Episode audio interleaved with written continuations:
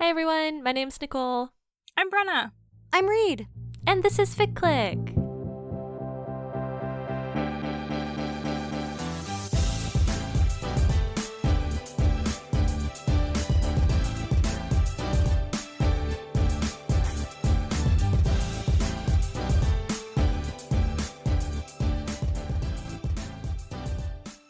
This is a podcast where we talk about fan fiction. Each episode, the three of us usually will bring an individual fic to discuss, but as you have maybe become used to recently, we're doing something a little bit different with this episode. So, uh, today we are returning to a much loved, um, some would say people have fervent passion for this series.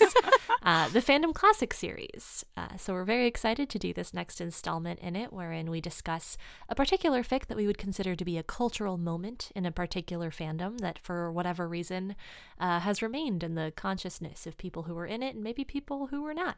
So excited to get to our pick for this episode. Brenna, why don't you tell us what it is and what fandom we're talking about today? Sure, I would love to. Um, the fic we're going to discuss is Presque Vu by rageprufrock. Uh, this is a fic for the fandom Inception. Uh, it was written not that long after the movie came out. I mean, a few months, but uh, within the same year. Uh, and it's definitely one of the sort of most well known fics in the fandom. At least I think so. Um, if you look on AO3 and you sort by like kudos or bookmarks, it's very high up in both of those. Um, I've heard it talked about a lot and mentioned both like back in the day when Inception was a big fandom and like as we've talked about fandom classic options, this is one that's definitely come up um, from Ficlets as well. So thank you to the people who have mentioned it. Uh, it definitely got into our brains that way because none of us were big in the Inception fandom. Which might be surprising, uh, given how often we mention the Seriously. movie on this podcast, even when we are not bringing an Inception fic. about Inception. Um, but yeah, none of us were like really in the fandom at the time. Um, as you probably anticipated, if you aren't familiar with the fic, it is an Arthur Eames fic. Um, as we all know, that is the the big ship for the fandom. So, um, Reed shaking their head. oh no, it's just one of. The, we'll get into it later, but it's like the, that. That's the that's the ship, and what's it, It based is. off of? One line, So pretty much. much. like four. Infinite. yeah, sorry, we did we did do Um, some research yesterday. Four lines, maybe, of them quipping at one another. Uh, but yeah, so that's the fic and the fandom. Uh, Reed, do you want to tell us a little bit about what goes on in this fic? Sure, I would love to. Um, this fic is canon compliant. It takes place um pre-canon, during canon, and a little bit post-canon.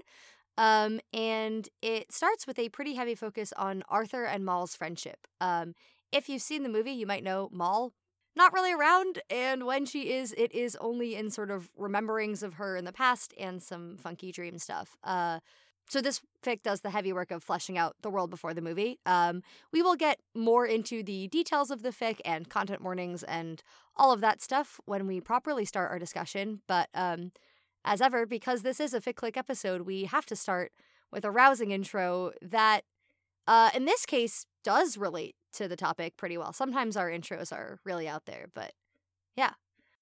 So, very, very briefly, if you are not familiar with Inception, which would be a little bit surprising, I think even if you haven't seen the movie, you probably know at least a little bit of it, but like they lucid dream and you know, they go into someone's head and it is a certain location and you can go into multiple levels and the more levels you go down, the more wonky things get.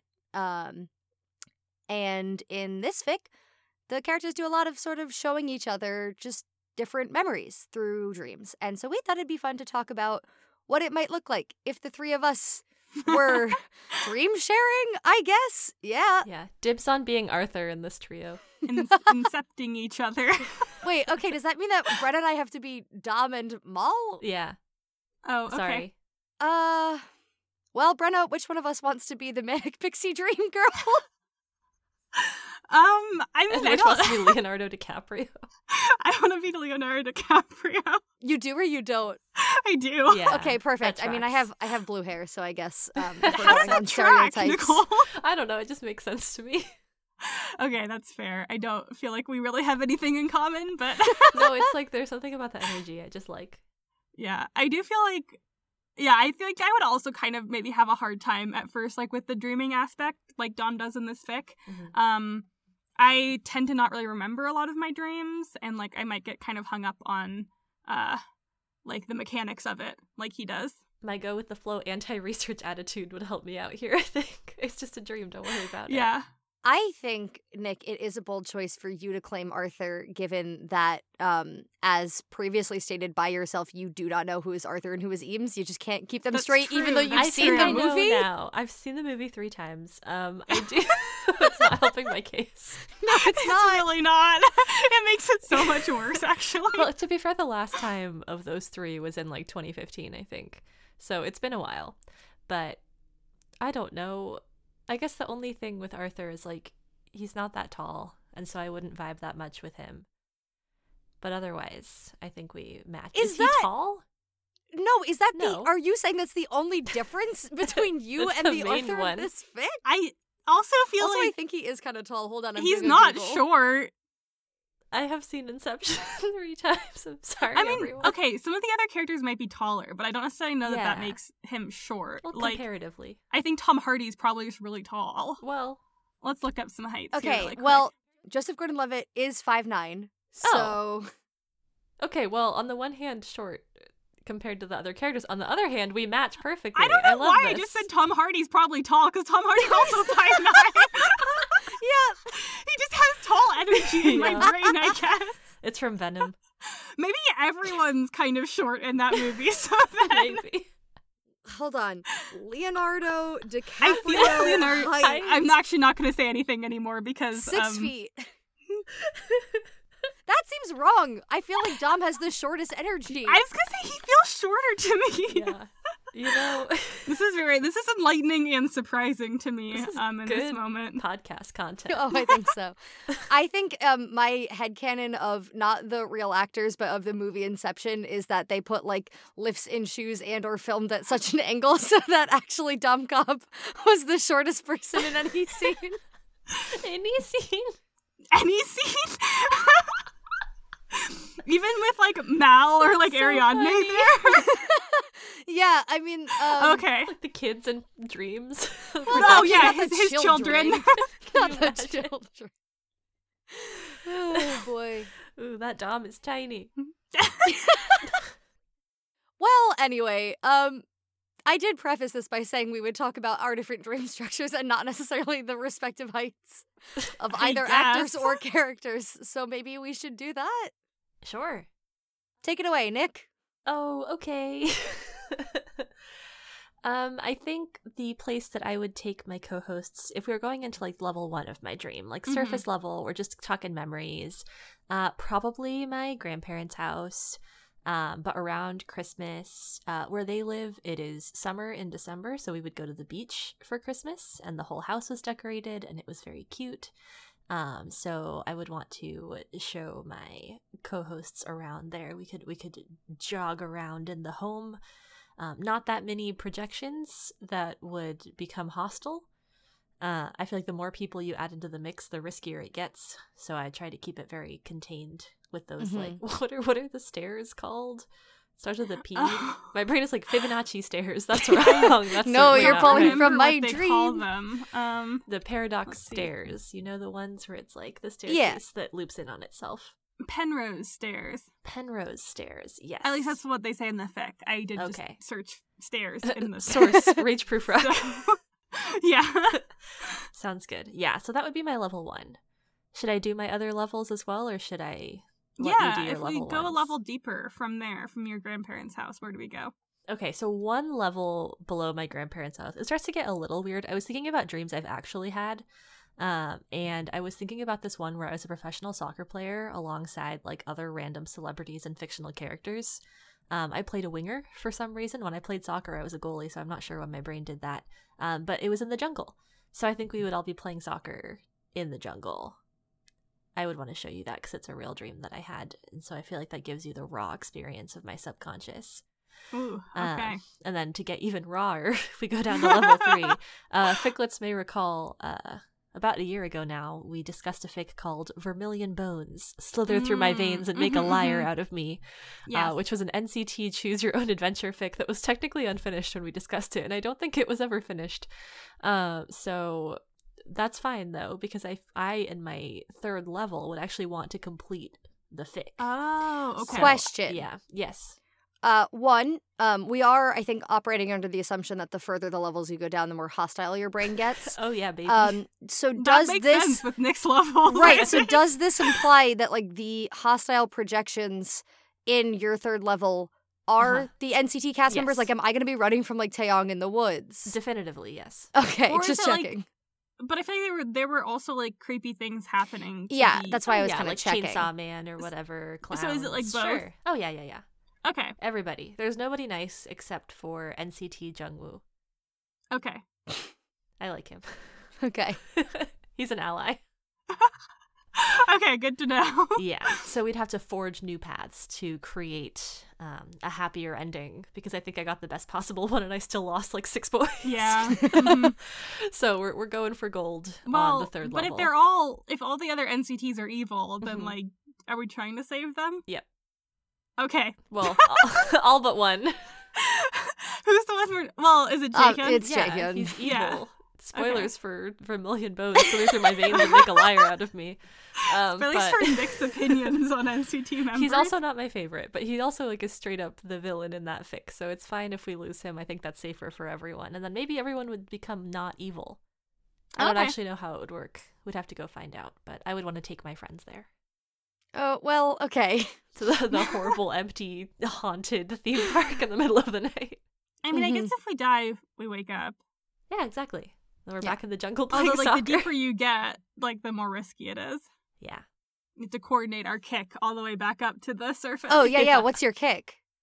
Oh God. Um. Wow. My brain just threw like multiple really cursed things at me. Oh, yeah, yeah. All at the oh, same do you have a time. totem too? Yeah, I do have a totem. Well, totem. Nick can't tell us about their totem though. That's the whole thing of it. Okay, but like we're not we're not really. I can doing tell you this. what it would be in the Inception universe. Also, like in this, they totally know what each other's totems are. Like in It's this true. fic, yeah, right. like- it's fine. or, like Mal tells them about like the top and. But that's when they're like, inventing the Arthur- concept of Yeah, totems. Yes. exactly. Okay. Maybe I'm okay. inventing it too. Read. Okay, Nick, tell us about your kick and your totem.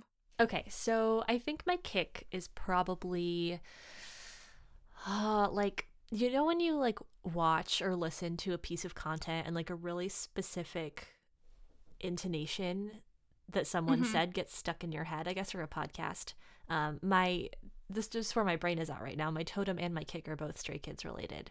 Uh, they're a Okay. K-pop group. Reed's becoming a fan right now. Um, so the kick would be from a video they did. One of them goes, "I'm your father," and I cannot get it out of my head. What? so I think that intonation of those words. Can I pick that as my kick?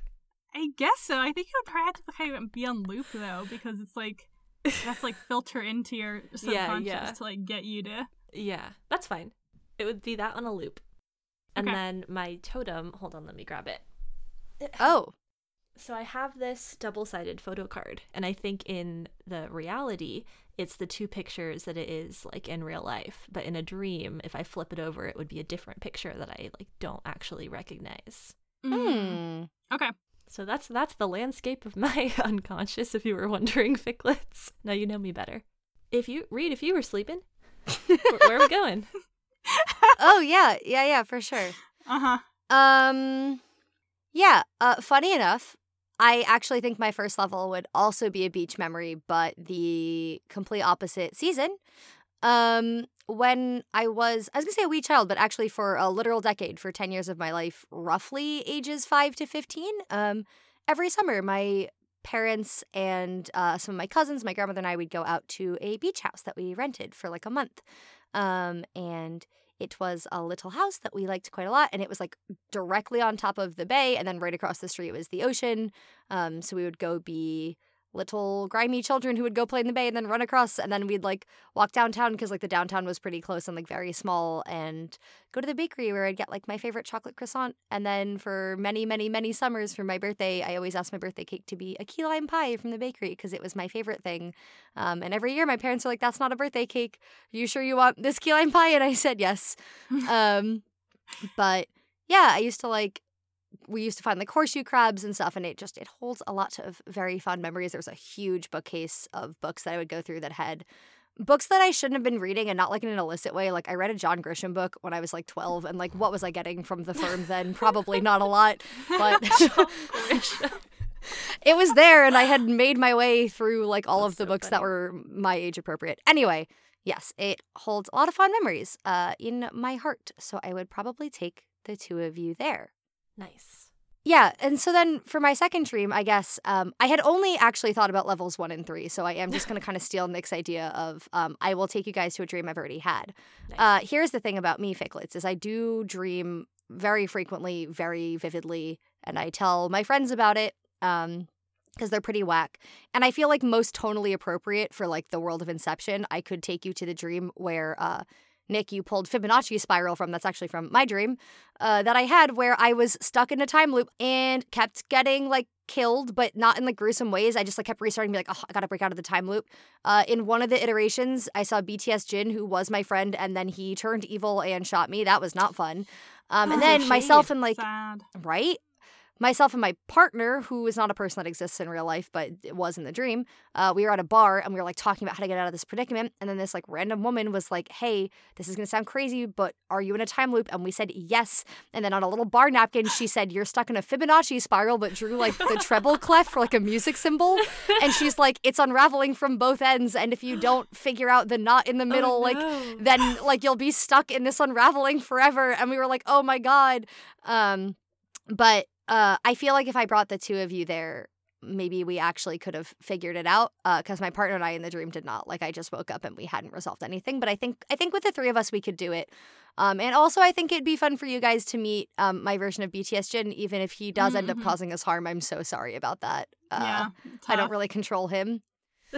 Um, and then if we go a level deeper uh, and things start getting a little weirder, I think it actually would appear very innocuous at first. I feel like we'd be like in a forest, like a like a brightly lit forest, and everything seems like nice and good, and like the sun is filtering through the trees, and everything's kind of like orangey red and whatever. Um, but fun fact, even though I have these very vivid and detailed dreams. I like don't see faces very well in my dreams. I, I will know who someone is in that way that you know things in dreams. I'm like, ah, yeah, that's Brenna. But like, even in the moment or when I think about it later, there's like kind of just like faceless. Like I, I don't know what that is. I have selective prosopagnosia, I guess. Um, but I, I think going off of that and also briefly diverting to Reed's video game corner, I think the projections, like the hostile projections in level three, would be just people with sort of pixelated faces that are like stalking you from amongst the trees, um, sort of just like whispering in between, very Slenderman style. And the more you're like trying to uncover my secrets or get out or whatever, uh, the the more they multiply and are just sort of haunting on the periphery. Uh, that's my level three, I think. Um, sorry to you both, but I don't think anyone's level three is going to be particularly fun. um, Mine's gonna be just absolutely the best place you've ever been. So. okay. Uh, Stan, you've got a low bar to clear between mine and Reed's, so um you know yesterday i said okay so as nick mentioned stray kids i am i am learning about the stray children and part of my education to myself is going through all of their al- like going through every song on an album and sort of detailing my thoughts to nick and brenna and i went through their most recent album uh, no easy and I got to the song Wolfgang, and I was listening to it in my car, and I genuinely startled so hard the seatbelt like stuck, did the thing where it like catches, um, because they bark at you in the song, um, and like growl aggressively. And listen, I've been growled at before in a K-pop song. Who hasn't? Uh, Taeyong, Tiger Inside, you know. but um. Wow, sorry to the non K-pop listeners. This is whack. But anyway, um, I was really startled by it, and I feel like that sort of like jerk reaction is the kick that you need to get yourself out of the levels. So um, that is my that's my kick. I think. nice. And oh god, my totem. Um Maybe maybe my totem is um there are like a lot of memes online about emotional support water bottles. Um and I am one of those people who will just like carry my water bottle around everywhere with me. Um I think I would have a smaller one for these purposes because I have a hydro flask that is quite big and unwieldy. Um but if I had a smaller water bottle, I think like in the waking world I would have like a certain set of like stickers and whatever, but like in the dream they would probably shift and be different. They'd probably like move around or like the bottle would be a different color or something. And that is how I would know that it was the dream world. Like a sticker of an eye, and then the dream world it blinks at you. Yes, exactly. Yeah. I like that. Uh, Brenna? Yes. Um, get ready for a journey through my mind. Oh, I'm excited. Um, yeah, I mean, sure, I could do a, a beach house as well, but I'm not going to. I did say that I was going to do some art history bullshit, so that's what we're Let's gonna do. it.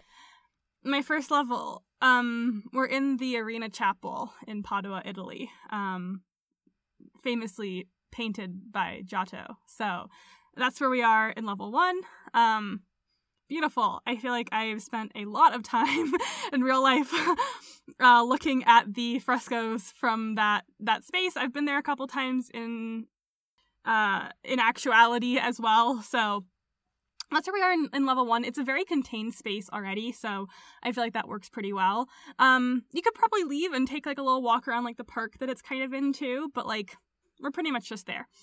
Um, level two, I feel like instead of having a lot of uh projections that become hostile as you go through my levels, the levels themselves just become harder and harder to escape. It's very Mm. like labyrinthian, like just unending. Like you can't get out. There's no exit.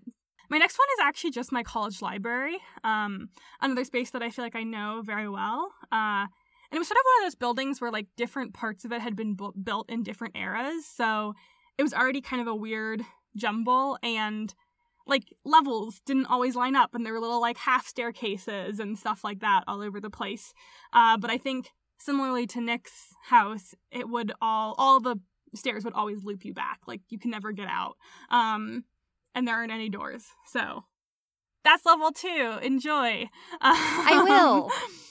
And then I think level three is basically Alice in Wonderland. Um, I think a lot of what happens in it would be taken from like the original Disney animated film, but the look of it would be the black and white sketch illustrations from the original book.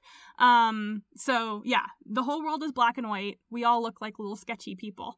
Um, there are there are projections in this one that are like the characters from the book. Um, and I think at first they do seem nice and that you can keep them on your side, but kind of just like with Alice in Wonderland, a lot of times that they're sort of just out for their own benefit and kind of have like tricks and riddles and stuff for you. Um, and again, you cannot get out. Um, so I mean, you can die and wake up, but you can't. There's no exit to this little world. You go down the rabbit hole and then you're stuck there. Congratulations, have fun. Um, uh, so those are my three levels. I feel like they're very on brand for me. Yeah. Um, my kick is the NCT song "Kick It," um, which is both very recognizable. So I think that that would be a good kick in that way, and I also like the kind of joke of it. Um, Mhm. I am disappointed you didn't go with sticker, but like kick it is I know, but good. like kick it's too funny. yeah, you no, know? it's good. And it's it is a little bit more listenable. So It is quite a lot more listenable. I, I could handle having it as my kick uh, a little bit better. I think. Um, in terms of a totem, I feel like I want something very simple. Like I don't. I would be the kind of person who'd be very worried that my dream self had dreamed up something that looked exactly like my totem, like Mm. Reed's water bottle my dream self's just creating that water bottle, you know? Like I can't trust that shit. Um so I feel like it has to be something that I know works exactly one way in real life and only in a dream could it work otherwise. Um what I've come up with thus far is I think I would have like a pair of AirPods that never die. Like Oh my God. forever. Do I have to listen to about four hours of music to get to the point of wow. confirming whether or not I am in a dream? Yeah. I feel like that'd be so stressful. but I feel like so having something like that would work well for me. Or like maybe I could also do if that's like too much of a hassle. One thing that Arthur proposed in this fic that I was like, oh, I, that would totally work for me, is like a watch that's broken in real life and works in a dream. Um, and I do have a watch from my grandmother that like, I mean, you could probably put new batteries in it. It's not like physically like smashed or anything, but like currently does not work. Mhm. Mhm. Um, so maybe in my dreams, it it keeps time. Good options. you know what I was just thinking about? Uh huh. Um, one time the three of us took a trip together and we talked about the different types of fun and we created our Yeah. own our okay. So type 1 fun is when you're having fun in the moment and it's fun to think about afterwards. Type 2 fun is when you're maybe not having as much fun in the moment, but it is fun in hindsight. Um Type 3 fun is uh, when it's not fun in the moment and it's not fun in hindsight. And I think all of Mhm. these things track really well to the three levels of Inception. And then we created Type 4 fun, which actually Yeah. fits perfectly into limbo. Because in Oh. Inception, when you go into the fourth level of limbo, you like wake up on a shore. You like wake Yeah, up sort of like true, washed up on a beach, um, wet. And that's important because Type 4 fun is when your shoes are wet. yeah, you're having fun. It's fun in the moment and it's fun afterwards, but your feet do get wet. Yeah. Yeah. Yeah. So uh, we've cracked the code, I think. Good job, everyone. Recently, we had daylight savings, which means I got to acquire one hour of sleep on one night and give up my happiness for the rest of the season. Much like Arthur, who has a beautiful short period of freely dreaming in this fic before he is occupationally coerced into working for the US government and later on becomes a criminal. Let's talk about the fic.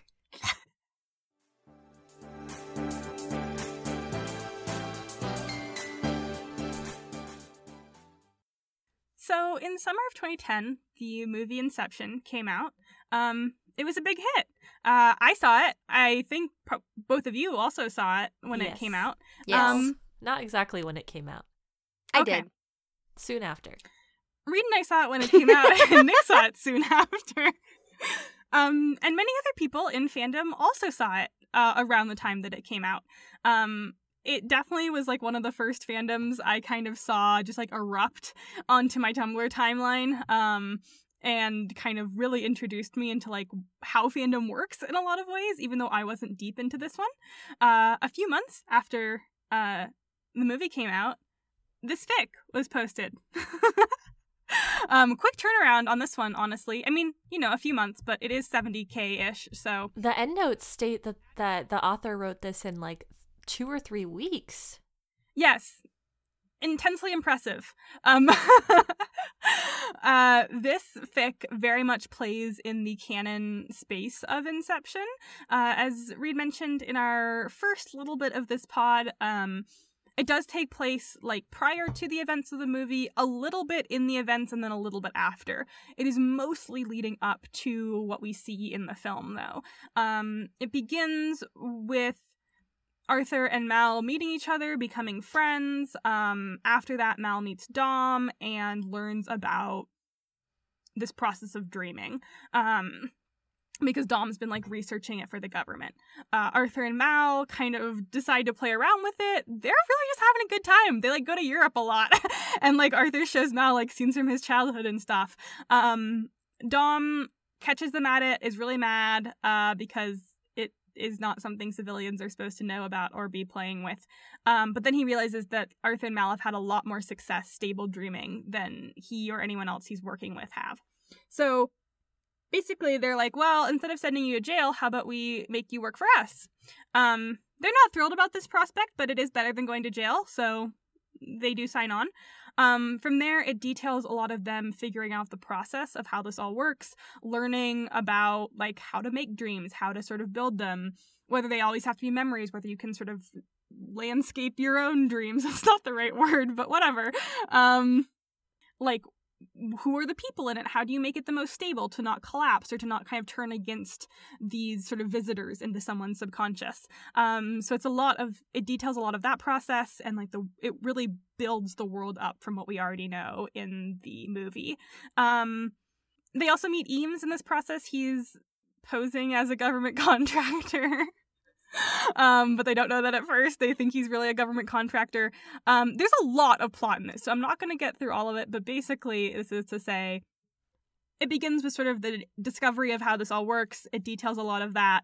Um, Arthur and Eames start to have feelings for each other. Then they don't see each other for a while. Arthur goes on the run. Things happen. Things get dark. Some not great stuff goes on with everyone's personal lives, but it does have a pretty happy ending.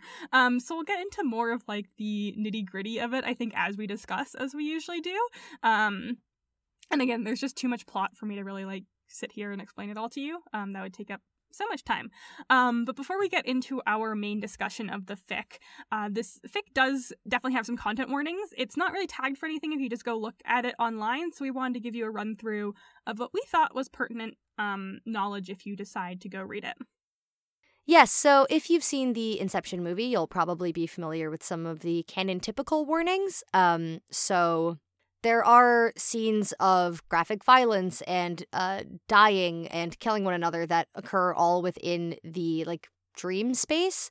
Um, it's kind of off screen, kind of detailed. Um, it, nothing gets super gory in our opinion, but um, it's definitely very upsetting, even though it is fake and you know like people like wake up and they're fine and it all just happened in the dream. Um, it definitely has like a mental impact on the characters.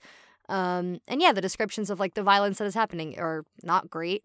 Um, and also just sort of like what the US government is like making the three of them do with this new technology and like how they want to apply it. Like all of that is uh pretty tough and ha- has a pretty tough impact on our characters. Um along with that, there is um unhealthy processing of grief um, unreality, both in the dream space and also sort of taking that outside of it um, when people wake up and are not really convinced that they have woken up. Um, suicide ideation and suicide, um, which also goes along with canonical major character death, um, and also just sort of like allegories of addiction. Um, drugs are used with the PASIV, which is the device they use to dream. The drugs themselves are like not described as like the addiction or anything, but the dreaming and sort of the wanting to return to that world and the unhealthy fixation on it uh, definitely has similar parallels to addiction. So, yeah, uh, definitely some heavy stuff in there. Um, as we said, this is a pretty dense plot, and so it, it gets into some of those things quite detailed. Uh, but hopefully, if you have that heads up um, and you still want to read it, uh, would definitely, definitely recommend. I mean, I think all three of us really, really enjoyed this fic. There are a lot of phenomenal things about it, but just know these things going in uh, if you do plan to read it. So there was so much that I loved about this fic. I admit I had no freaking clue what I was in for going in. It's not tagged for literally anything. The summary is fairly vague. Uh, and all I knew from these two, who one of you allegedly has read it and the other wasn't sure, uh, was like, yeah, big, big deal Inception fic, Arthur Eames. And I was like, all right, fair enough. Um, so I really had no idea. There was a time where like I wasn't sure if it was actually set in the canon of the movie timeline or not, or what was going on there. Is there inception and dreaming stuff? Uh, there is spoilers, but I just really, really, really liked it. I think it was extraordinarily novelesque. Um, one of my notes says that the first, I don't know, two, two or three like scenes or like sections totally read like a short story in the New Yorker. Uh, the characterization was really interesting. The plot was so tight. Oh my god, it was so tight. I was so fascinated by how well the author managed to pull together all of these threads and like wasted absolutely no time getting to the point. I cannot believe all of this was packed into like 70,000 words. Um, it just was like a really, really great reading experience. I don't think that you need canon knowledge of these characters. The world, it would help probably to have some. Though I think honestly the fic probably does a decent job of keeping you at least like abreast of what's going on, even if you don't know all of the references and things. Um, overall, though, like totally enjoyable experience. I moved through it faster and slower than I was expecting to. I think simultaneously. Uh, initially, I was like, "Oh my god, it's a dense 70k," and then I was like, "Wow!" But it's a dense 70k that I am moving through because I'm so invested in what's going to happen next. Which is like one of my favorite styles of writing to read. I think where you're really in it, you're really immersed, um, but you're also dying to know what's happening next. So overall, you know, really positive reading experience. This is the first ever rageprufrock fic that I read, and I really enjoyed it. So thank you to this author, um, and to my co-hosts, and to any ficlet that mentioned this in our vicinity and put it on our radar for this series, because I certainly would not have gotten here on my own. So really enjoyed it. Yeah, I have definitely read other fics by this author. Um, I thought I had maybe read this one I hadn't. I've never read this. this was an entirely new reading experience for me. Um, but it was a really deeply enjoyable one. Uh, yeah, like we kind of mentioned earlier, like I was definitely in fandom at the time that Inception was huge, um, and saw a lot of it like on my Tumblr like dash, and uh, saw a lot of recs from people I was friends with and things. But I wasn't really in the fandom myself and didn't read all that much for it. But uh, I had a great time with this fic. I think some of the things I really like in fic are when an author can take a canon universe and build it out so efficiently. And this one takes like what is already in the film, which has some pretty complex ideas from Nolan going on with it, um, and gives us a backstory and like builds it out in a way that is so logical and fits so well with the movie. And I just found that incredibly impressive and totally spoke to me as to why this fic is so popular and I think has had lasting power. Um, like we kind of came to this one a little bit differently than our other fandom classics previously, and ones we'll do in the future, because in those cases, at least one of us has always been familiar with the fic and the fandom that it's been for. In this case, sure, like we all knew the source content, which I do, I do think is helpful. It helps. Um, but none of us were like actively in that fandom. None of us had an experience with this fic like at the time of its publication or anything like that. Um, so I think it's really interesting to see what what about it still speaks to us as readers now and like what we can kind of point to as things that might have given it its sort of lasting power and its popularity. Obviously, some parts of that with any big fic can come down to things like was the author already well known? Like that gives you a boost because people like your stuff and they're probably already like keeping an eye out for anything new you write. Um what's the timing of it? Something written not that long after a piece of content comes out sometimes that can help boost effect. Like there are other contributing factors, obviously, than than just what's written in a work. Um, but that is also to say, like, I think for the fics that we talk about in the series, we definitely try and look at like what about them makes them stand out what's given them the ability to like still kind of be a big name fic in a fandom many years later um so yeah one of the things that really stood out to me in this was the world building uh, and how dense but also digestible it was in that regard. Um, I found it really compelling. I honestly like have never been that compelled by like Arthur and Eames as a ship. Um, I did enjoy how it was written here, and we'll get more into that. But the thing that really drew me in and drew me along was the plot of it and the sort of takes or the plot of it and how it works with the ideas and uh, concepts that are in the movie. Yes, huge emphasis to uh, what both of my co hosts just said. Um, as I was taking notes, I was thinking about the fact that if we had sort of like a FicClick drinking game or like maybe an updated version of the FicClick bingo card, um, absolutely on there would be us talking about does this feel like a long 70k, a slow 70k, Yeah. quick read, dense, blah, blah, blah. Um, but yeah, I mean, I think there's a reason that all three of us um, keep coming back to this like, it's only 70k and yet it's like so dense and like only 70k like it's not a short fic but with the amount that happens i would expect this to be like twice as long. Mhm. um and it was a slow reading experience but like i feel like we've said this in the past um but it you know is it never hurts to say it again that like saying that a fic is a slow read is in no way indicative of like how much we enjoyed reading it. Um some fics are like light and fluffy and just like easier to get through by nature of maybe being less focused on plot or like meant to be more lighthearted or whatever. But when something is as complicated and ambitious as this fic, like you're gonna want to take your time with it in order to like fully appreciate what's going on. Um, And in this case, in this fic, if your eyes skim a paragraph, you might miss a month. You're like, uh oh.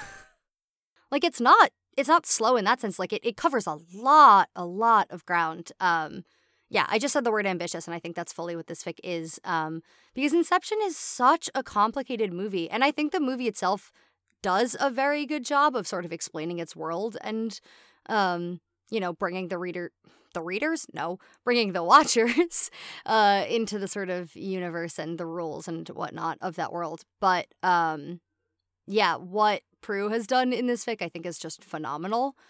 Um, touching a little bit on what Brenna was saying about Arthur and Eames, um, and what I kind of I think joked at in the intro.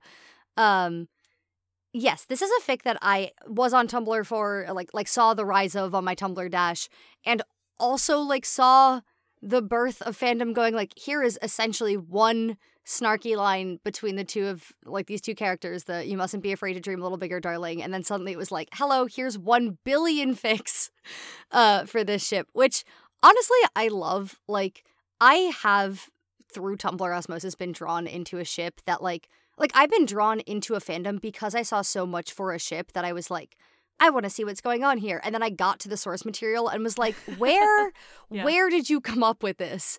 Um, and Inception was not one of those. Like I saw the movie pretty much, I think, like opening night or close to it. Uh, so I was already you a fan already of the movie. shipping Arthur Eames. Not as much, um, but like Oh. it is funny because yeah, I mean, like I, I don't know, I I can be easily convinced of a ship, um, pretty much always, and yet like I did not come out of that movie with any shippy feelings. Then I saw what fandom was doing, and like I wouldn't say I was in Inception fandom, but I definitely read a good chunk of Arthur Eames fic. Um, I thought I had read this fic before. I was like a third of the way through the fic, and I was like, "This seems familiar." It wasn't. It, nope, this was Oh, definitely my first time read reading this. it. Yeah, none of us. That's amazing. Oh, yeah, Reed, I thought you had yeah, had.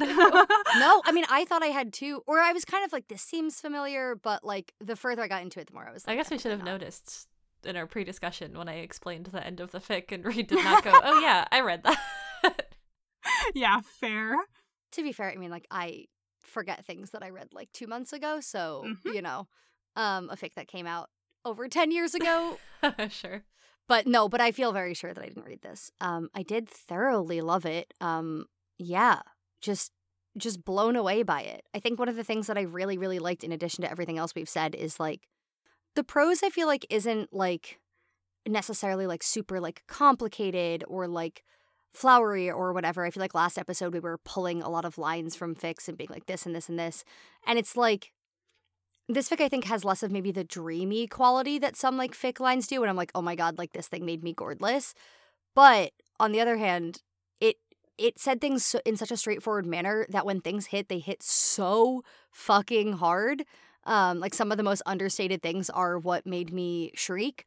Um, so yeah, I mean, I think the prose fits so well for this plot, this fic, what it was trying to do, that whole thing.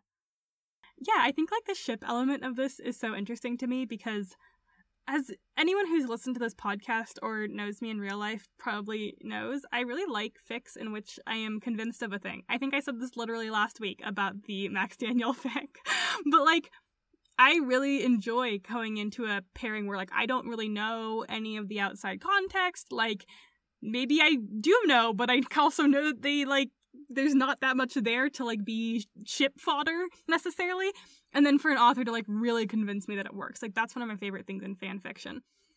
I think like I didn't necessarily go down that rabbit hole of Arthur and Eames at the time that this came out, but I also don't know that I had developed that that taste back then either. Like I, this was very much at the beginning of my fandom years, and I was very much distracted at this t- point in time by social network fandom.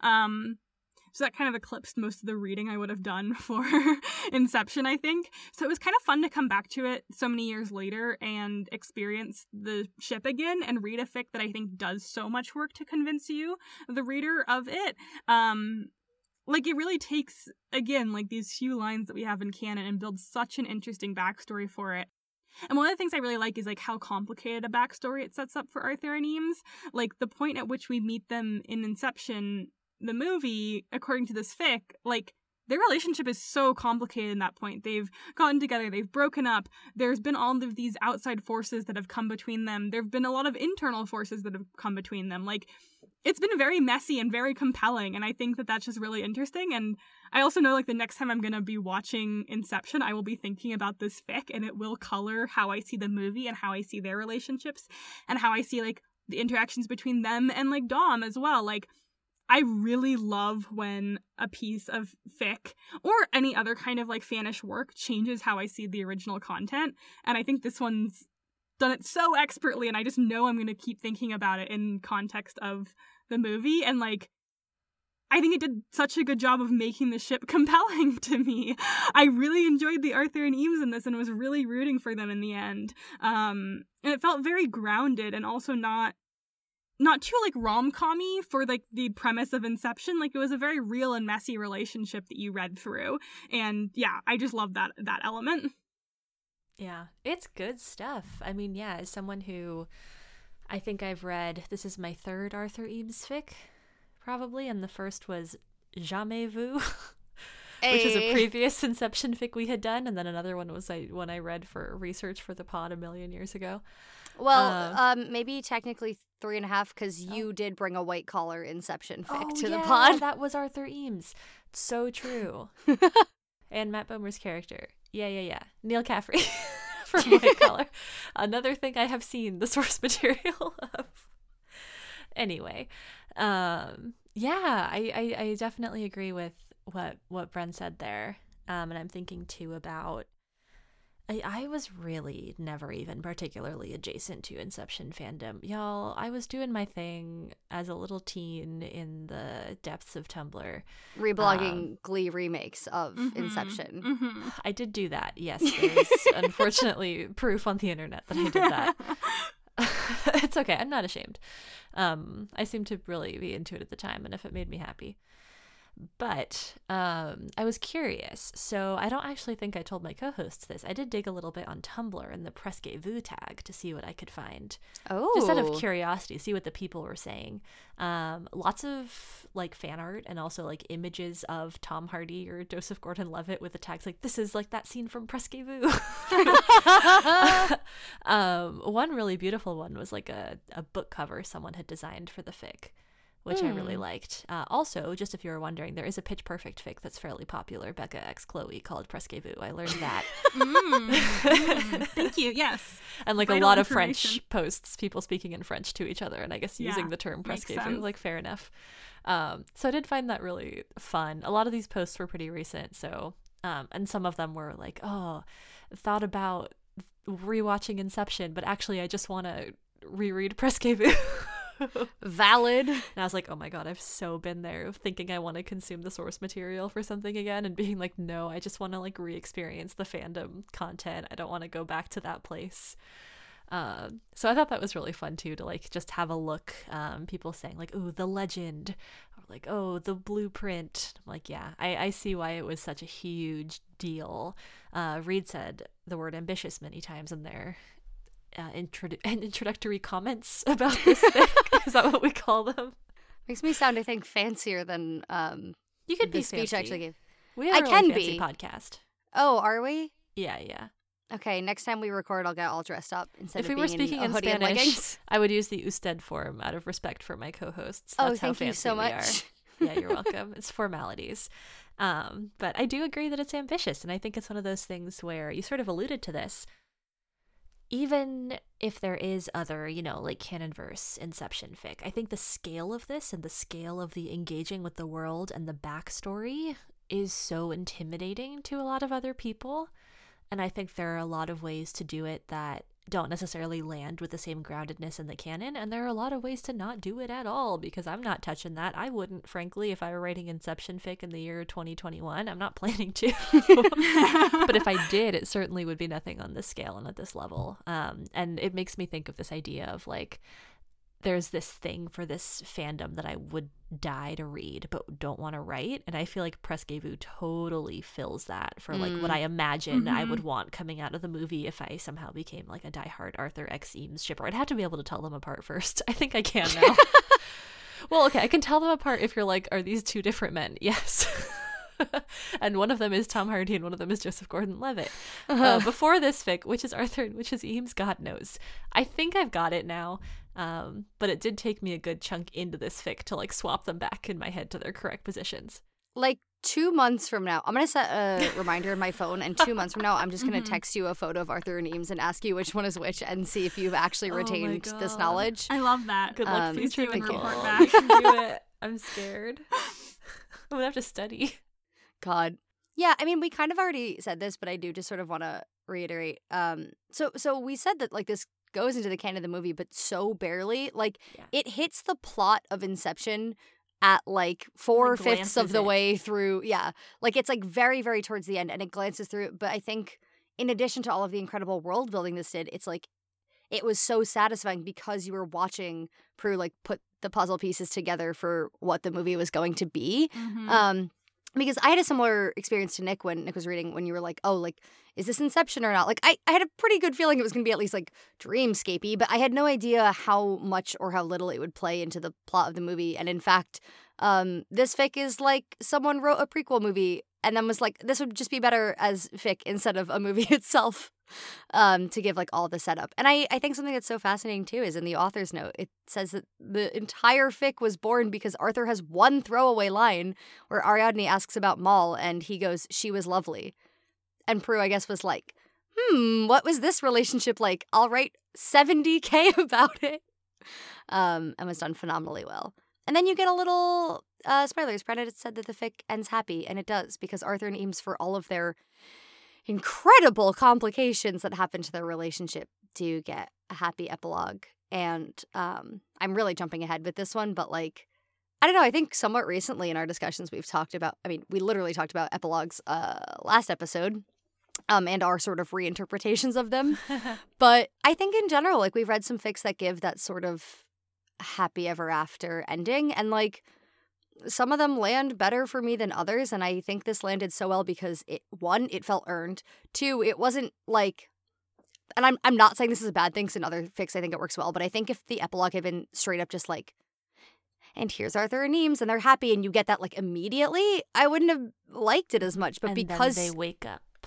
well but if you had gotten like just like the scene of things being nice and domestic and whatever would have been like okay but because you got the reconciliation and sort of that implied happy ever after ending was like the last like two paragraphs i was like yeah this Mhm. nails it like an epilogue can be so hit or miss for me and this one was a hit Yeah, I think it works because you know that they still have work to do, but it feels like both characters really want to do it. So you can't imagine them getting through that and building something that feels stable. But like, it doesn't.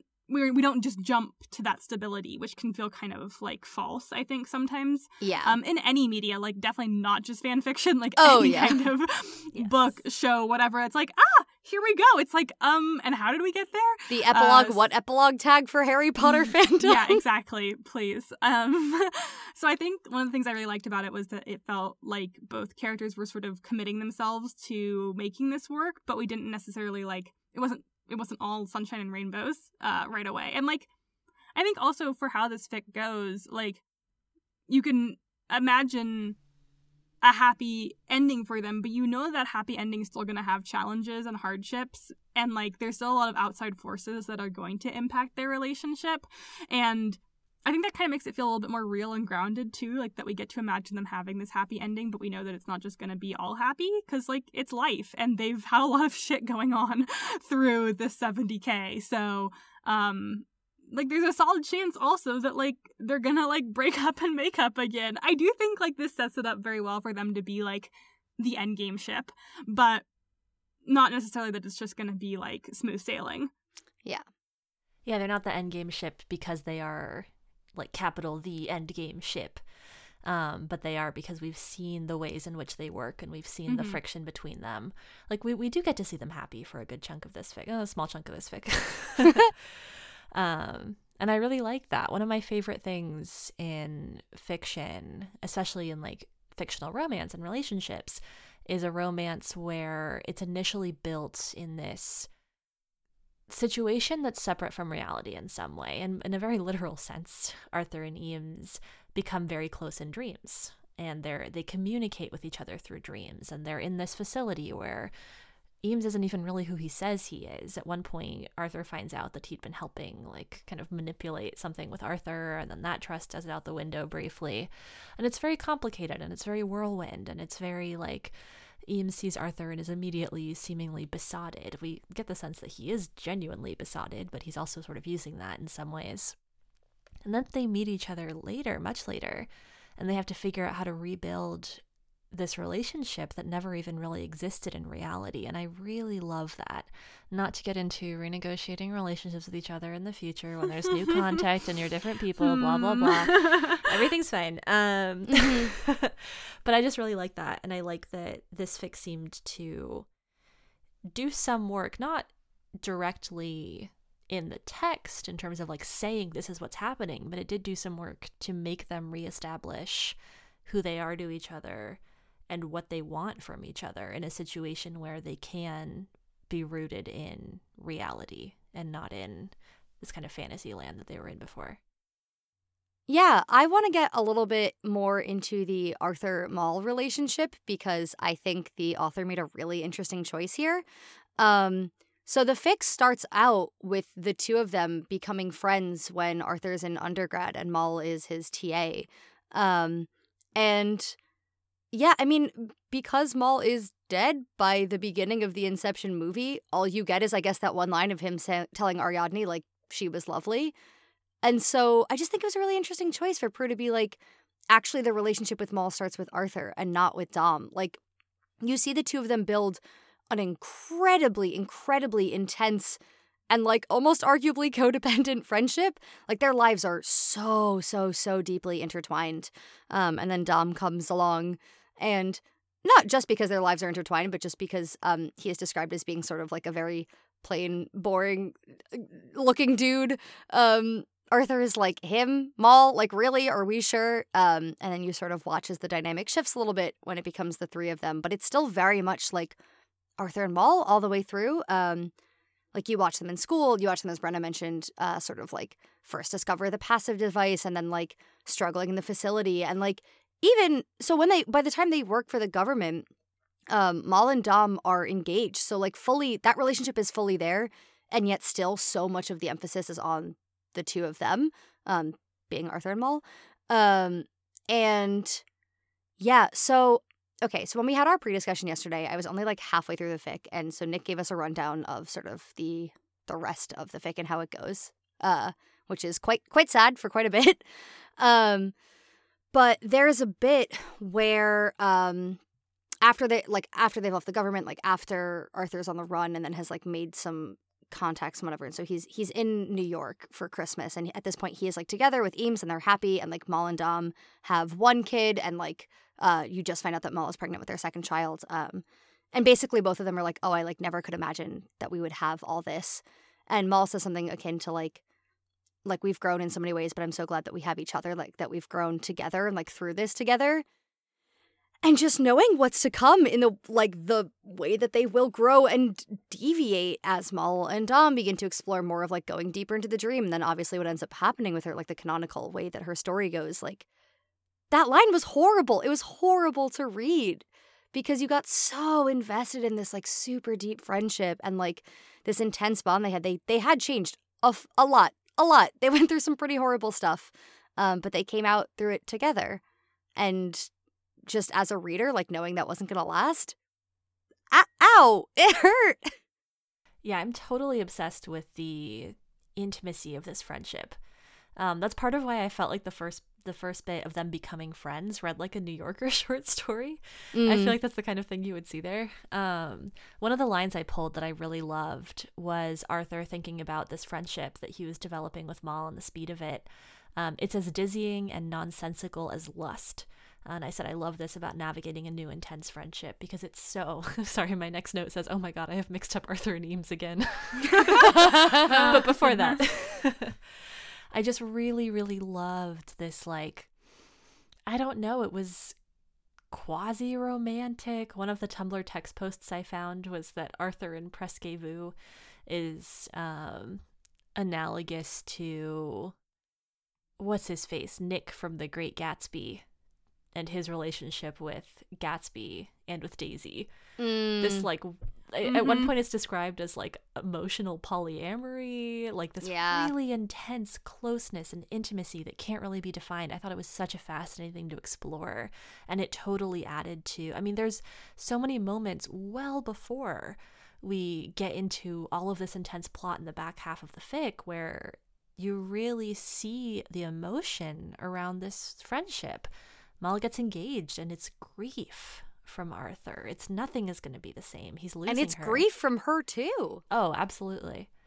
Yeah, it's so ah, it's so rich. Um and like you said, to pull all of this from She Was Lovely in the film, um, visionary, some would say.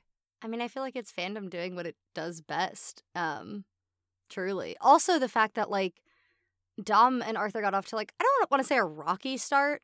Um, they got off. Well, it's fairly like, rocky. I mean, he was like kind of like eh about Dom before he got to know him. Then like Mal forces them to have a dinner together, and he's like, "You're you're okay," but then it's like it's pretty so so, and then they like become closer. But even even when they're good friends, like even by the time they they get to the government, um, and like presumably the three of them are good friends, like it still is this focus on Arthur and Mal. And then there's a bit where Eames makes kind of like a a somewhat like scathing remark about Dom, and Arthur is surprised by the intensity of his own like loyalty to Dom, and I thought that scene was really good too. The like, not that he didn't already know that Dom was super important to him, but it was that sort of like the visceral anger at like his friend being spoken about that way, and he was caught off guard by his own feelings. Um, it is such an interesting dynamic. Kind of on a very different note, but I mean, similar. Like it's still the same fic, obviously. Um, Brenna's here to talk about a different fic. like talking about sort of like the emotional intensity of this fic, I kind of wanted to get into some of the stuff that happens a little bit later on in it, and just as a heads up for the listeners, like this is very much going to get into some of the content warnings that we gave. Um, so yeah, just want you to be aware because sometimes we give those and then we kind of skirt around that stuff anyway. Yeah, um, but I'm going to directly talk about some of it now.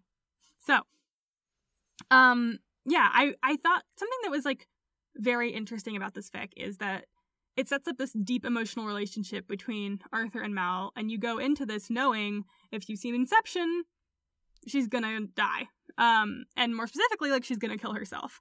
Uh, so you kind of have that knowledge in the back of your head this whole time, even though I did catch myself completely forgetting about it at points because she feels so present in so much of the story and the way that she doesn't at all in the film because again in the film she's just dom's memory that like you're encountering.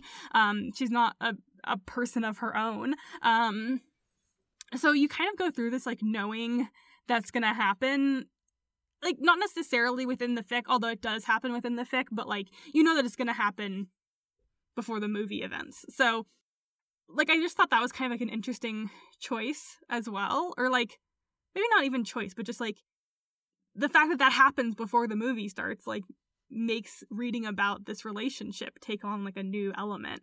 But then also like something I kind of wanted to talk about a little bit was um Arthur like he kind of runs away from the uh, government contract that they're on and becomes kind of like a criminal and is kind of renting out the PASIV to people who want these dreams and sometimes to like construct them for them as well. Um, and he gets these clients who are these married this married couple who lost their daughter and they want to be able to dream with her again and from the moment that arthur says yes to this i'm like gonna be bad Yeah. that there's no way Mhm. this ends well it does not end well. It ends incredibly tragically. I'm not really gonna get like into the exact details of like what goes on there uh just 'cause i don't think they're relevant to like my point but i don't know. It was just like this fic does such an interesting job of like building up the meta of the inception universe and i think at the beginning we're these are such joyful dreams and even once we get into the government kind of work of it and they become a lot less joyful that's still work. Like it it's not until like dom and mal start going like deeper and deeper into the dreams that you're like oh no. Things start to sort of take on like this more sinister feeling because you kind of know how dreaming exists by the time you're you get to inception. Like it seems really cool and exciting at first but like there is this underlying element that can be really horrifying and not just because like people can die and stuff but just how it can fuck up your brain. Like the fact that like you can no longer tell like what's reality or not and that happens so intensely with this couple that arthur's working with and it parallels what you know happens with mal so well and i think it's interesting too how like arthur working with that couple allows the author like rageprufrock to not have to go that deep into what happens to Mal. Like we see what happens to her, and the grief of that is dealt with very much on page. But we don't really get that much of an insight into her mind, and I think that's we can kind of build that up both from what we know from Inception and what we know from like this couple that Arthur worked with. And I just thought that was really interesting and really well done. This fic does not pull its punches in regard to the sort of like more horrific parts of the dreaming and i thought it was really effective um because yeah that part like the impact that it has on all the characters to like lose her is huge in this fic but like i just thought it was really interesting how it kind of builds up your understanding of how mal went down this path that led her to her killing herself like is built up in so many other ways than just looking inside her head um, in a way that I thought was like really effective. One thing that this is making me think of, Bren, is Mal's first description, or like the first time she really talks about Dom to Arthur. Super, mm, super mm-hmm. early in the fic.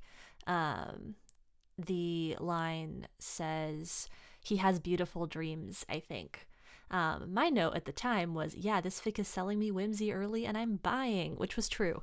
Uh, but that's not my current emotion reflecting back on that line, um, which really is so much of what happens in this fic, whether it's events that are explicitly outlined and detailed on page or not, we still get so much about them from seemingly completely unrelated scenes. The thing that makes Mal fall for Dom is not his real self necessarily. Um, she has this beautiful imagined picture of the way things should be, and her dreams that she dreams up are so beautiful and stable and perfect. Like, no wonder there was that blur. No wonder she couldn't come back from these amazing like things and lives they had created together. Um, so that was just what that brought up for me. Yeah, and Bren, as you were talking, I was thinking about um, so previous when Arthur had found out that Dom and Mal were experimenting with going deeper, he was like really angry. Um, and then when this very tragic thing happens with this couple, and then the wife does end up waking up a bit later, like she tells Arthur that she went all the way down to limbo, which at that point, like none of them had experienced. Um, and after that, Dom, Mal, and Arthur become like kind of possessed with testing the boundaries of dreams and the different levels and like what that all looks like. Um, and Arthur is thinking about sort of an argument, like a years long argument that he and Mal had on and off about the way that they approach dreams and reality and whatnot. Um, and there's a bit where sort of Arthur's like really losing himself to this research they're doing, and Eames is begging him to like come back to Paris where they live together and, and to sort of pull himself out of it. And he does. Um, and Mal's like, you shouldn't like let him force you to go, blah blah blah. Um, and the fic says Arthur looks at her seriously because sometimes he thinks she forgets.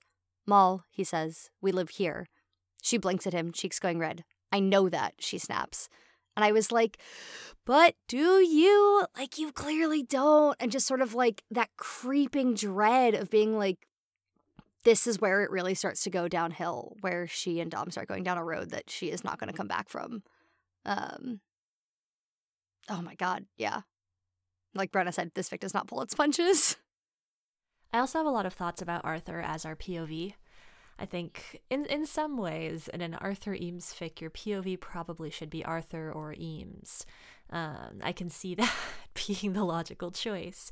I also think for this particular story, Arthur was such an interesting choice. So, Ficlets, I haven't done this in a while, but I am going to ask you to stay with me um, because I have a hypothesis that I do need to uh, bring before you which is that Presque by rageprufrock is a work of literary capital R romanticism.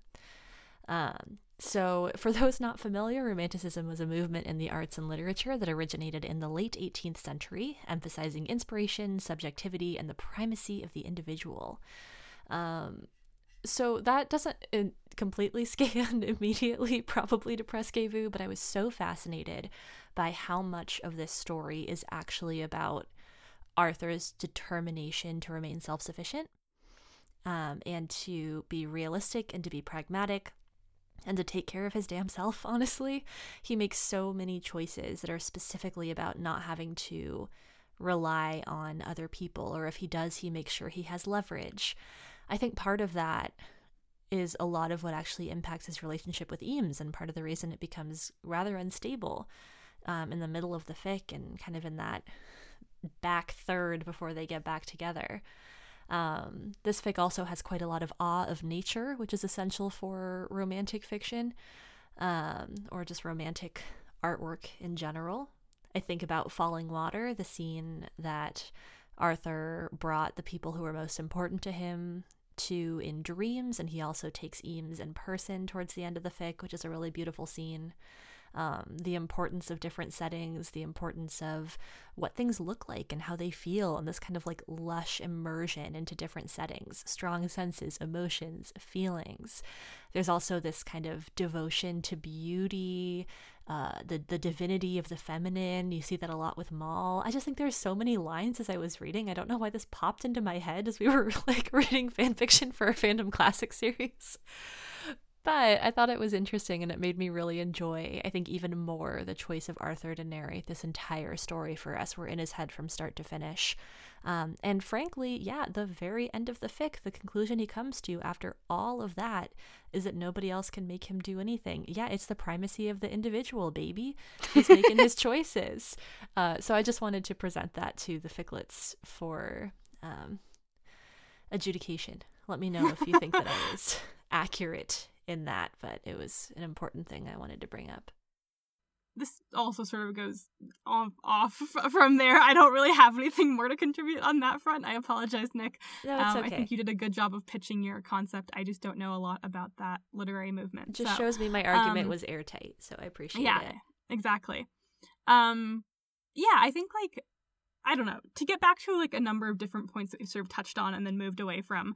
Like, first off, I think Reed kind of mentioned that a lot of this prose is pretty straightforward. Like it packs in a lot of plot. It's it's very it's very enjoyable to read, um, but it's not very like flowery um, or anything like that. Like it's it's pretty straightforward about communicating its ideas to you. But there are a few lines in it that like hit so hard for me, and there's one line in particular that I kind of wanted to pull out because I think it really kind of is like the thesis of this fic and i think a lot of ways also points towards something about inception as a movie that i think gets overlooked a lot. Um and it's it goes the geography of desire when there aren't any boundaries or limitations is both bigger and so much more humble than most people think. And arthur just keeps watching and making notes and keeping his thoughts to himself. And i think especially like that first part about like the geography of desire like the majority of this fic truly is about wanting. Um at first it's just wanting to have these beautiful dreams and it's wanting to not be having these dreams. Like it's about wanting to be able to do something else with the dreams. It's about wanting something in your real life that isn't just in dreams. It's a like so much of it is predicated on desire even when the characters are very practical. Like nick mentioned like arthur is a very practical character through a lot of this very pragmatic about what's going on in his life. But his life is controlled like dreams are desires or they can be fears but like they're manifestations of things generally you know? And like in this world where they're creating their dreams so often they are desires. That's like why all these people keep getting kind of addicted to dreaming. Um and i just thought that line really underscored a lot of what's going on in this fic and like kind of also forces you to look at certain elements a little bit differently and like kind of renegotiate Arthur's relationship with what's going on. Like he presents everything so straightforward, but you know that there's a lot more going on emotionally like under the surface for him. And I think it's interesting to like have that relationship with the character as a reader. I also think like okay, I'm someone who enjoyed Inception a lot the first time I watched it. I've enjoyed it on every subsequent rewatch as well. Does it hold up perfectly? Like no, no movie's ever going to. But Reed and I rewatched it like last year. I still really liked it. I thought Nolan's concept was still really engaging. The execution held up well. Like, I liked it a lot. I know for some people going back to it years later was kind of disappointing, but it wasn't for me. I had a good time. Um, I'm also definitely a sucker for like a good, interesting sci-fi concept. This is a great one. But I think one of the things that like makes it good, and this kind of gets back to like my feelings on a lot of sci-fi, is like there always has to be a human element for me in order for science fiction to be compelling. And I think like in in inception you get so wrapped up in the mechanics of everything in like how the dreams work.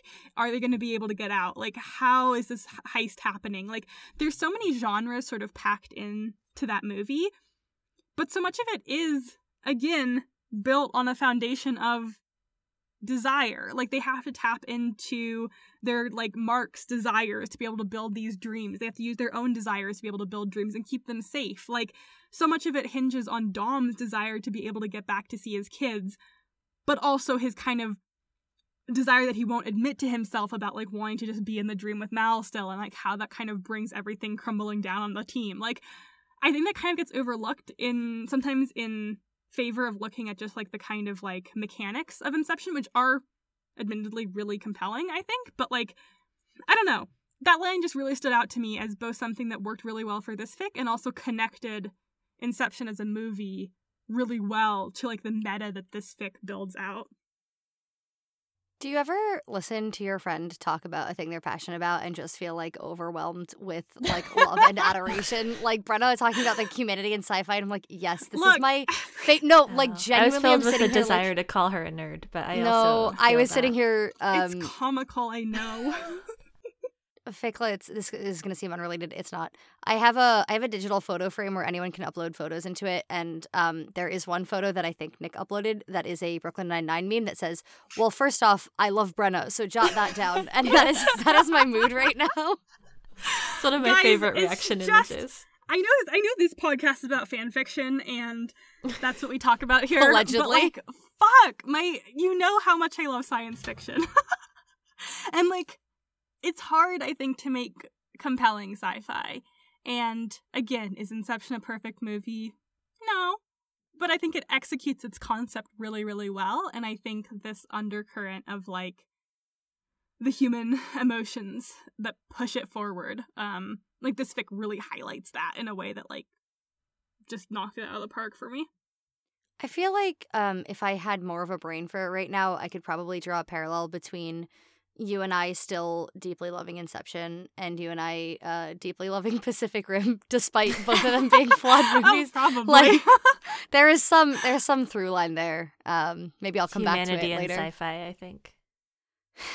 Sharing headspaces with one another, sort of the um the unconscious Intimacy. things, intimacy. Yeah, I mean, part of this fic, like one of the things I was thinking about with this fic was like, you know, there's an extent to which the people dreaming are controlling the dreams or like choosing what to fill it with, but there's also a lot of sort of like what your own subconscious is is putting back out to you. Um, like I don't know that one scene where Dom, Mal, and Arthur are on the beach, and Arthur just starts like turning rocks and shells over and finding little like items of like significant of secrets that Mal has uh, that she didn't mean to put there. Um, and there's something about yeah, I don't know what your brain chooses to give back to you when you're like digging inside yourself, and then I don't something something Pacific Rim uh, memories that people didn't mean to share. I don't know. I I Uh-huh, could I uh-huh. could do it in this essay. I could, but I won't. like Yeah, well, I mean, let's. I have another point on this map, which is that one post about One Direction. Uh, that oh, we're back, post. baby. God. We're back, we baby. can talk about that post every week. Every episode we could, because I'm thinking about authenticity that you didn't necessarily mean to give to other people, and how that is often something that is like that feels very valuable and meaningful and vulnerable to the person who is receiving it in some way. Well, there's a okay. There's a scene in this fic where when they're also working for the government, where the government is basically trying to test like what is the viability of like digging out secrets from people in a more roundabout manner. Um, and so uh, Arthur, Dom, and Mal enter like Eames's dream.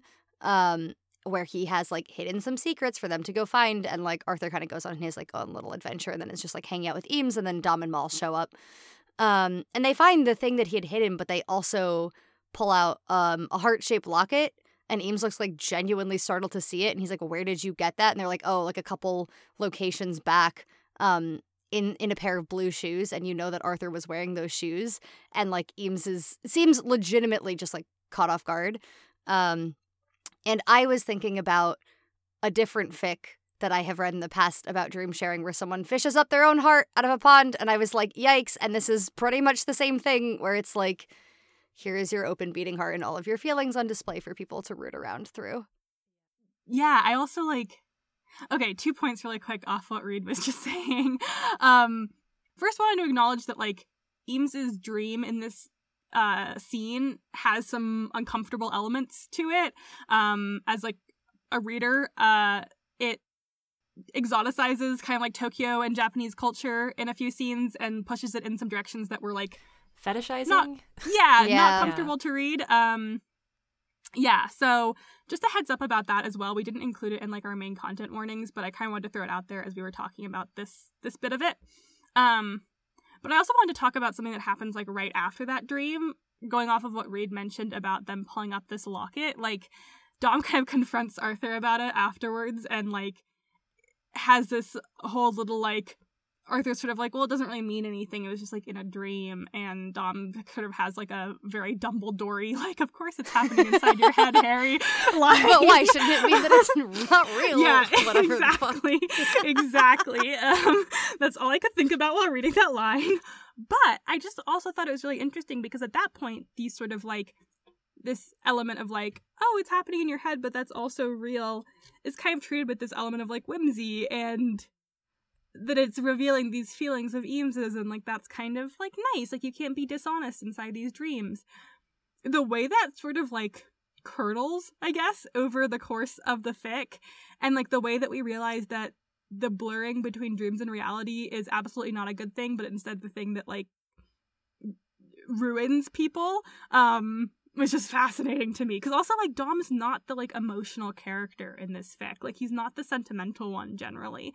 Um and so for him to have that kind of very sentimental moment with Arthur, then just like that concept just deteriorates throughout it. I don't know. I really liked looking back on that element and kind of seeing how that plays out in these like horrific ways. And it would have been so easy to foreshadow that with such like a very early on after the first dream, but Arthur didn't know what was yet to come yeah. or something. like it would have been so easy to lay some breadcrumbs. And the author didn't do it. I'm obsessed with like how little foreshadowing we get. Like totally. there's none. It's so good. Yeah.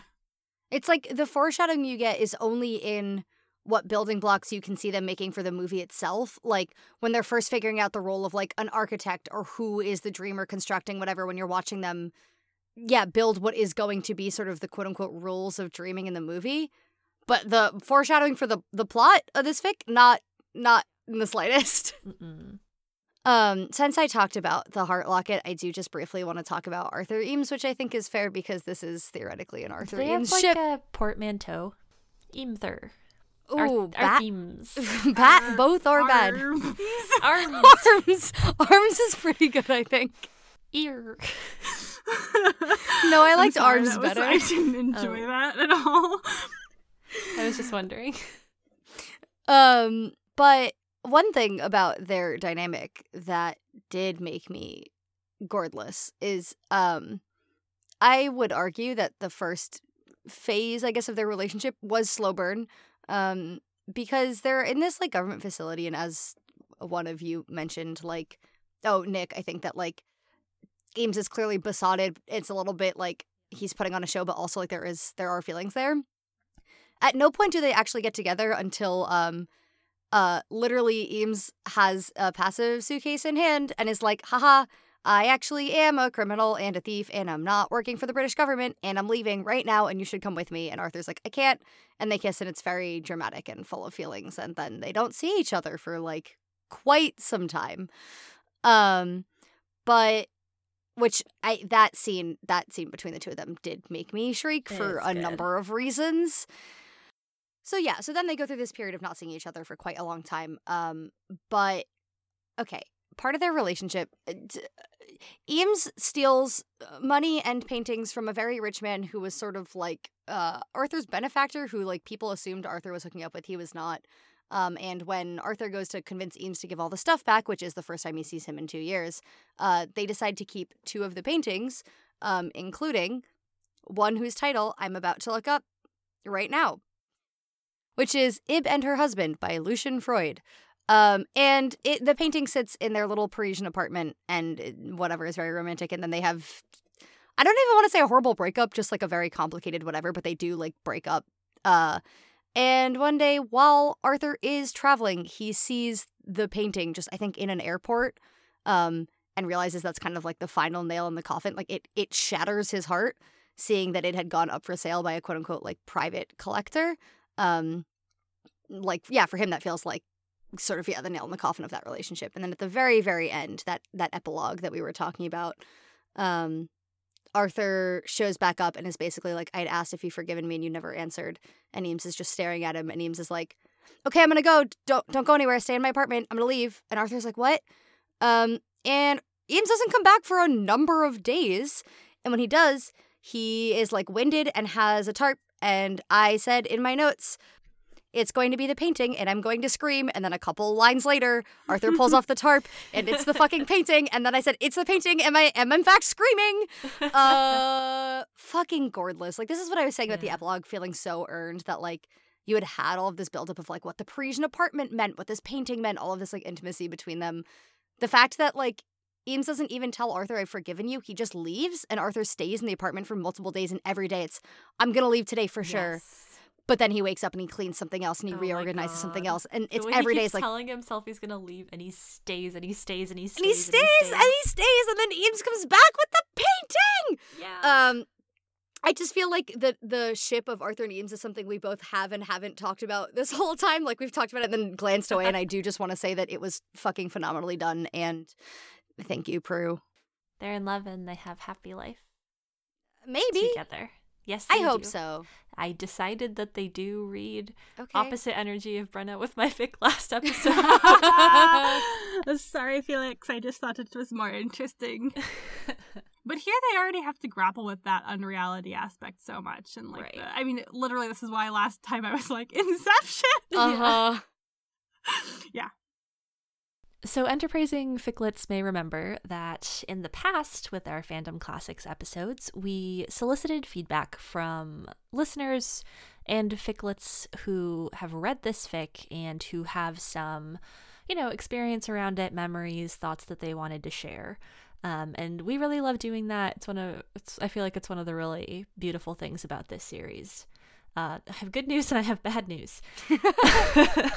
I'll start with the bad news. So the bad news is in absolutely gronkering our schedule in the months of October and November. Um, we are recording now a week after our previous recording instead of our usual two weeks. October was just an absolute. Um, I'm not going to say shit show because we got it all done, but it was really a journey. So, unf- in all of that, we were not able to solicit ficlet feedback. We're so sorry. Um, the good news is that a lot of people already have said a lot of things online about the movie Inception. So we figured do a little bit of mix and match, Frankensteining, you could say, borrowing from the terminology of Halloween, which recently passed. And like, what if we took ficlet names and random reviews from the internet and we put them together and we still did the segment. So that's what we're going to do. Thank you to the ficlets in our Discord server who agreed to let us use their names for this. We appreciate you. So our first review is fairly concise, 5 stars from Ficlet Rita, who on September 15th, 2021 just said, "My mind is collapsing." Sorry to hear that, Rita. Thanks for writing in. Uh, next up, our uh, ficlet Emma wrote, "Bro, what if the only way to get out of the dream was to kiss?" But you were a projection. There are a lot of emojis in here too. Um, here, let me try and do it with with the emojis Yeah, in, yeah. so you can get the full Yeah. uh scope of it. Bro, what if question mark emoji? The only way to get out no walking of the dream zzz emoji was to emoji kiss kissy face emoji but you were a projection little screamy face emoji I love those descriptions. yeah, that was perfect. i have no idea what any emoji is actually called and i don't I want to learn tell. No, I liked it. Yeah. Thank you to Ficlet Dana, who said, The plot of Inception is literally wake me up. Wake me up inside. So So good. true. And finally, a hearty thank you to Ficlet Bisexual Shakespeare, who said, I have had a most rare vision. I have had a dream, past the wit of man, to say what dream it was. Really beautiful words. Thank you so much for writing in.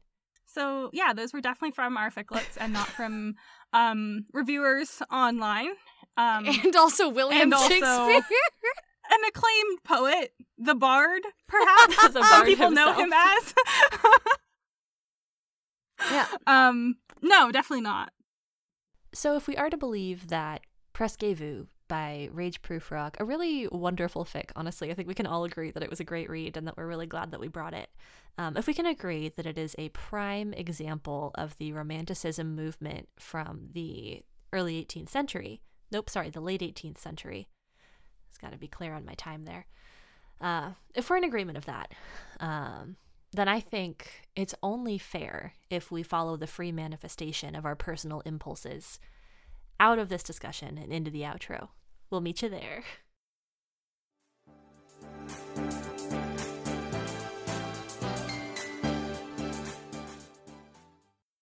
Thank you so much for listening to this episode of FicClick. We hope you enjoyed it um, because it was extremely good.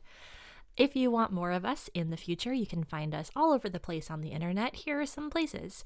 You can find us on Twitter at FitClick. You can find us at Tumblr at fitclick.tumblr.com. You can also send us an email if you'd like to at fitclickpod at gmail.com.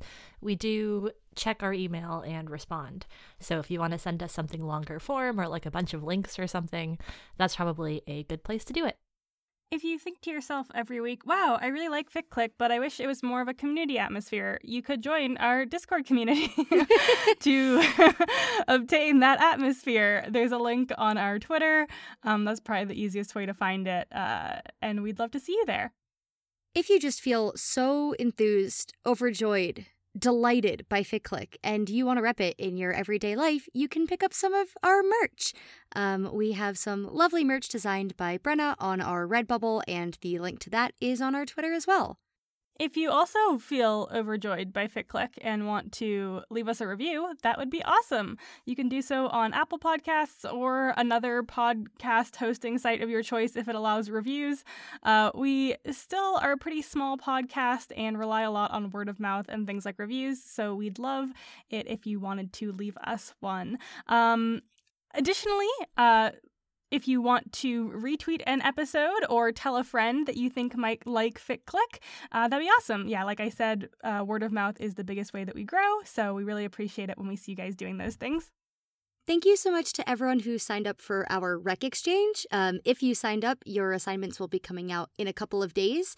Um, if you didn't get a chance to sign up, no worries. Definitely still keep an eye on our Twitter um, because when reveals come out, we will post a full Google Doc of all of the recs.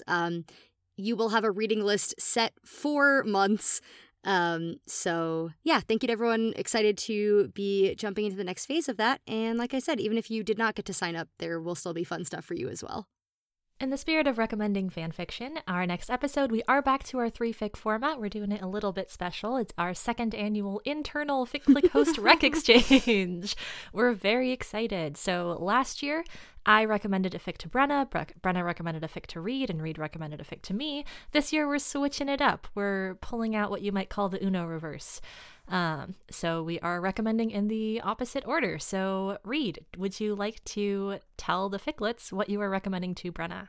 Sure. Um, and really quick, uh, just so the ficlets know, usually like we talk about our fic choices beforehand, but with our internal rec exchange, um, we keep them hidden uh, until this moment so that you can get no some idea what's about to happen live and fresh reactions on air. So, Brenna, my beloved friend, mm-hmm. um, last year, um, yeah, ominous opening. Last year, there was a time where we sat at a bench outside of your apartment complex and you literally shrieked about a book, but you wouldn't tell me anything about it because you wanted me to read it so very badly yes. so that I too could be out of my gourd. And then I did, and I was. Um, that book is Gideon the Ninth, and I thought mm-hmm. it would be mm-hmm. very fun to bring a Gideon the Ninth fic. Uh, so, what I have brought for you is Faster Love Than You and Me by Lighter Denial. It is, of course, Gideon Harrow. Um, it is canon divergent, um, mildly spoilery, I guess, for the first book. Kind of. It references some stuff, but it like takes an immediate detour from where the book goes. Um, I brought this because I really liked it, and also my hope is that it being canon divergent will make it more accessible to Nick, who has not read this book series. um, but yes, I am excited to hear your thoughts about it. I'm excited to read it. I completely forgot that that was even a fandom you might write music for. But that's really, I'm hyped. I love that choice. Yay! All right, one for one so far. Yeah, Brenna, you want to tell us what you yes. got for Nick? Um, the other day I was like in a call uh, I need options for you as to what to bring you for this rec exchange. And Nick was like, Yeah, let me just get into a new fandom really quick. And I was like, But can it not be K pop? Because I'm scared of those tags mm-hmm. on AO3. It's understandable. Um, and then Nick sent a screenshot that was like, Where to watch Supergirl. Um, so then I did start reading Supergirl fanfiction. So this fic is called Lena Dies on a Wednesday by AO3 user Kara Loves All the Girls. It is a time loop sort of canon divergent fic. I assume it's canon divergent. It does seem to have a lot of canon in it, but I don't know the Supergirl canon. Me so neither. um, I do think it's pretty accessible though, because obviously, like I read it and enjoyed it with little canon knowledge. So hopefully, my hosts will, co-hosts will feel the same. Um, yeah, so that's what I'm bringing. That's so exciting. Thank you. Ooh, just the title got me hyped. Reed, are you ready? I don't know. I have not a single clue what you're bringing for me. Well, you're about to because I'm going to tell you. Yeah. So, um, yeah, I was thinking about what I thought Reed would like, not only like enjoy, but like actively want to read. um, and so I flipped around through a couple fandoms, and this one I'm really.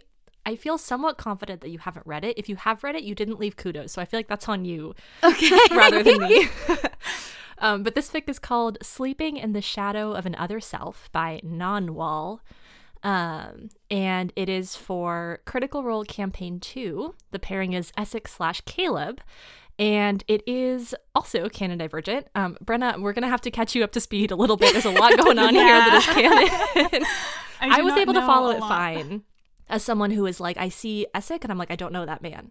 Um, so I feel like it's probably okay, but I will catch you up to speed on the important stuff. I'm really excited about it though. It's really good. Some of the tags are found family, unreliable narrator, resurrection, pining, literal sleeping together. There's like a lot of really good stuff here, and it just finished updating earlier this month. So Hell very yeah. excited. I have not read it. I am delighted. I read like other Shadowgast fic. but I know that's why I was so scared. I was like, I just finished updating. I don't think Reed's been reading that much Crit Role fic lately. No. Wow, amazing. Yay! Good work, team. Yeah. So you all can look forward to that episode coming out on December 10th. You're waiting for a train and you don't know where that train will take you. I'm getting on the train though. Bye. I'm gonna go be in limbo for the next two weeks until this episode comes out. Bye. I'm going to break into a government facility and steal government secrets and then go on the run for a couple of years. Okay, bye. Years. okay, bye, Reed.